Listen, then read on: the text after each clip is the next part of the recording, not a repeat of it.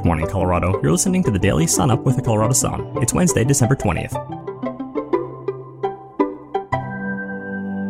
Today, political reporters Brian Eason and Sandra Fish talk about a surprising choice in the upcoming Democratic presidential primary and more. Before we begin, a quick message. Join the Colorado Sun on January 4th as the politics team looks at the 2024 legislative session and what we can expect to hear from legislative leaders.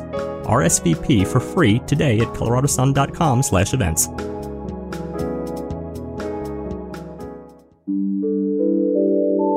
Now, let's go back in time with some Colorado history.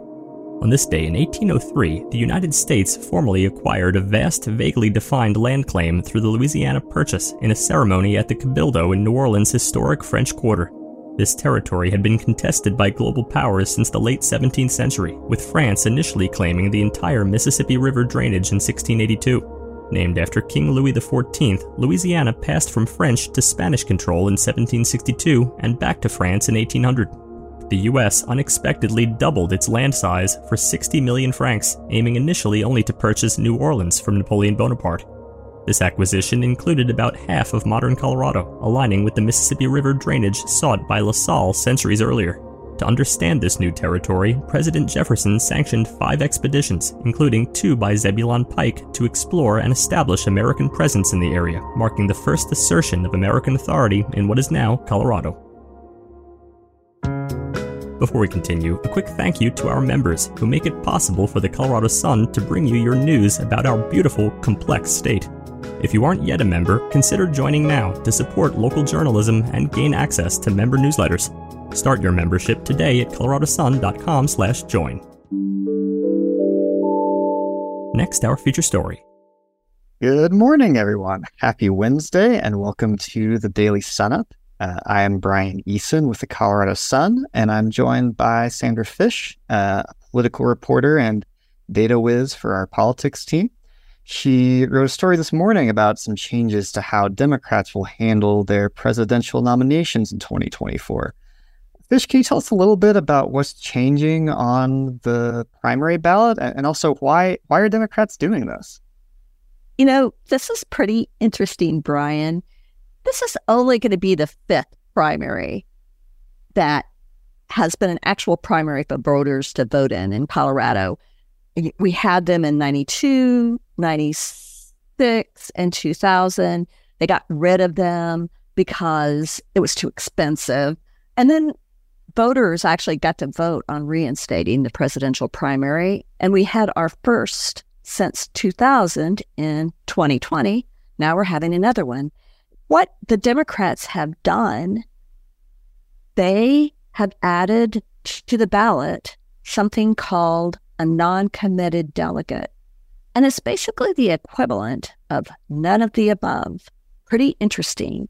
President Joe Biden, a Democrat, is also on the Democratic ballot along with some other folks. And, and so it's interesting that they've done this. And, you know, I texted briefly with Shad Murib, the Democratic Party chair, about this. And, and he said, look, we aim to provide as many choices as we can to our voters. So that's their reasoning.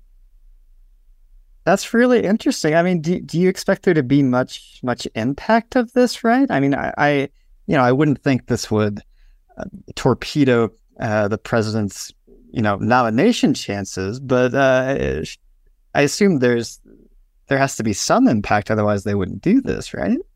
It's it's really interesting, and I've reached out to the Biden campaign and asking them about this, and haven't heard back. Uh, you know, you look at someplace like Florida, and the Democratic Party just said Joe Biden is our nominee, and that's it, and we're not adding any other candidates to the ballot. The thing is, political parties have a lot to say over these presidential nominating contests because eventually the delegates to the national conventions are selected at the state assembly. And both parties in the state, Republicans and Democrats, are going to elect delegates proportionally based on the outcome of the presidential primary. In the Republican primary, you've got to have 20% statewide. It's a little bit different um, for the Democrats. It, it's kind of complicated, and I'm not going to get into it here. But it, you know, both parties are going to allocate delegates proportionately, but you have the potential for some Democratic delegation delegates to the Democratic National Convention to be uncommitted, basically, to not be supporting any presidential candidate. That's fascinating. So you you reported that this isn't the first time Colorado voters have been able to do this, right? To be able to choose a non-committed delegate. Uh, they, yeah, in 1992, the first presidential primary the state held, Democrats also had a non-committed delegate, and that was back when George Bush was president, the first president George Bush. The Democratic primary was wide open. Bill Clinton eventually won. He defeated George Bush in 1992, but he didn't win the Democratic primary in Colorado. Jerry Brown did, the governor of California, former governor of California, and um, Clinton came in second. Really, that non committed delegate received only 2% of the vote. So there weren't any uncommitted delegates of Democrats. And the Republicans aren't doing that this year. Republicans have several candidates on the ballot. It's going to be interesting to see what happens there. At this point, while we're recording this, we don't know the outcome of the lawsuit in the state Supreme Court in which people are trying to keep Donald Trump off the ballot. So, in some other election news this week, uh, we had a, a, Democratic lawmaker, Representative uh, Said Sharbini, who submitted his resignation from the Colorado House. Uh, he pointed to, to low pay. Uh, state lawmakers only make about $44,000 a year as, as their base salary. And he also pointed to just the political vitriol of, of today's um, today's politics, right? Um, He's the second Democrat to do so this month. Uh, Representative Ruby Dixon, of course, resigned uh, resigned earlier uh, earlier this month, citing some of the same things. She was complaining about about vitriol, about lawmakers not being able to work together. Um, you've done a lot of reporting around around the vacancy process here in Colorado. Can you give us a quick refresher on on how these seats will will be filled? This is an interesting thing because when somebody resigns, or sadly, like former minority leader Hugh McKean die while they're in office, the state of Colorado provides for a vacancy committee made up of party officials from that legislative district. And it can be in in one recent vacancy committee, it was only about 34 people, I think, who got to vote on a replacement for an open house seat. These things are a little bit controversial. I mean, it, there have been times in the past, though, that that they were even smaller than that, and some of them are actually pretty large. You have a lot more members. It just depends on the district and how active they are, how strong the party is in that district lawmakers actually passed a measure a few years ago to make sure these committees had more people on them because there were instances actually mostly in the Republican Party where there might just be a handful of people selecting the next nominee. And the person who sponsored that legislation was now Republican Party Chairman Dave Williams. And it was seen as sort of a, a bit of an affront to his party, but people in the end, especially Democrats, went along with him. But these vacancy committees, you know, you've got well, a few dozen people making a decision, electing somebody who's going to represent tens of thousands of people in the legislature. Yeah, and a, and a lot of times, you know, the, these could be for, in the case of Senate seats, it could be for multiple years that this person gets gets to serve uh, without having to go through an election. Uh, in the case of these two House seats, uh, the replacements will effectively serve half of these two lawmakers' terms because they both served just the first year after being elected in 2022. Um, so not everyone likes this process. Uh, there's some obvious reasons for that that we've discussed. It, it does feel a little a little anti-democratic, right? Um, and there is an effort that may appear on next year's uh, statewide ballot to change that. Can you tell us a little bit about that proposal and, and who's supporting it? Yeah. So, Kent Thiry and a national group based in Denver that he co chairs, Unite America, are promoting a ballot measure or measures that would really radically change several things in how Coloradans vote for elected officials. And part of that is getting rid of these vacancy committees and holding special elections.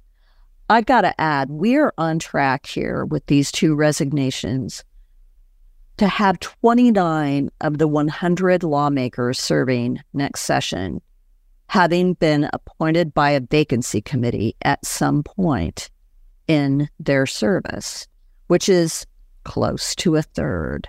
You know, they, they may have been elected since, they may have been elected, um, lost election, and then appointed to something different. But it, it's a pretty, that's kind of a pretty high number. So, you know, Kent Thiry and Unite America think that it'd be better to have special elections. I mean, their broad, their proposal is way broader than that. It would create in all offices from state lawmaker up to statewide officials and um, U.S. Senate and House a single primary. Just everybody runs in one ballot we, the voter, get to choose one person in that primary, and the top four in each contest go to the general election. Then voters would rank those four candidates, or they wouldn't have to rank them. They could just choose one to be number one candidate. But the idea is that each candidate would eventually get to 50 over 50%. If somebody got over 50% with just the initial ranking, they win. If not, the bottom, the fourth candidate drops out and you count all their second choice votes. So it's a pretty complicated thing. It's just getting started here. Um, the title board is actually meeting today to talk about these proposals and review them. It'll be interesting to see what they say. It's pretty complicated. We've got all sorts of like single subject requirements in the Constitution. So it, we're going to be watching this throughout 2024, which is almost here. Yeah, it will be fascinating to see how how that proposal proceeds. Uh, we in Colorado, we do have ranked choice votings in in in some local elections, like the city of Boulder. Um, but the sheer amount of changes that they're proposing in this in this measure, and whether that ends up being one measure or or a few different measures, um, it'll be interesting how how voters are able to parse that. Um, you know, Colorado has just famously complicated ballot issues. Um, ranked choice voting certainly would not would not make the ballot less complicated. Um, and you know, one one of the challenges with with these with these vacancies, you know, you point out that 29 out of 100 are were appointed by these committees, well, that's you know someone who uh, is concerned about the use of taxpayer money in elections might say, well, yeah, but that's 29 special elections we didn't have to hold, and so that's money that we've all saved, right? Exactly. Um, so it will be interesting to see how the how the debate evolves over the over the coming months on on all of this stuff. All right. Well, thank you so much for uh, for doing this, uh, and we hope uh, we hope our listeners ha- enjoy the rest of rest of their Wednesdays. Good talking to you, Brian. You can read more at coloradosun.com. Finally, here are a few stories that you should know about today. The Colorado Supreme Court ruled Tuesday that Donald Trump cannot appear on the state's Republican presidential primary ballot next year because he is disqualified by engaging in an insurrection. The stunning decision is almost certain to be immediately appealed to the U.S. Supreme Court and is likely to have national ripple effects. The Colorado Supreme Court stayed its ruling until January 4th to give the U.S. Supreme Court time to weigh in. Colorado State Representative Said Sharbini announced he'll resign from the House of Representatives at the end of the year. He said his family could, quote, no longer endure the financial strain of serving in the state legislature. Sharbini, a first term Democrat from Brighton, wrote in a letter to the chief clerk of the House that he would resign his seat effective December 31st. A state panel unanimously blocked a creative attempt by elected officials in Douglas County to offer a $28 million property tax break to homeowners by making an across the board reduction in previously determined home values. The State Board of Equalization voted unanimously to reverse the decision by the Douglas County Commissioner to reduce the county's valuations of single family homes, townhomes, and condominiums by 4%. For more information on all of these stories, visit our website, coloradosun.com. And don't forget to tune in again next time. The Colorado Sun is nonpartisan and completely independent. We're always dedicated to telling the in depth stories we need today more than ever. And the Sun is supported by readers and listeners like you. Right now, you can head to coloradosun.com and become a member, starting at $5 per month for a basic membership, and if you bump it up to $20 per month, you'll get access to our exclusive politics and outdoors newsletters. Thanks for starting your morning with us, and don't forget to tune in again tomorrow.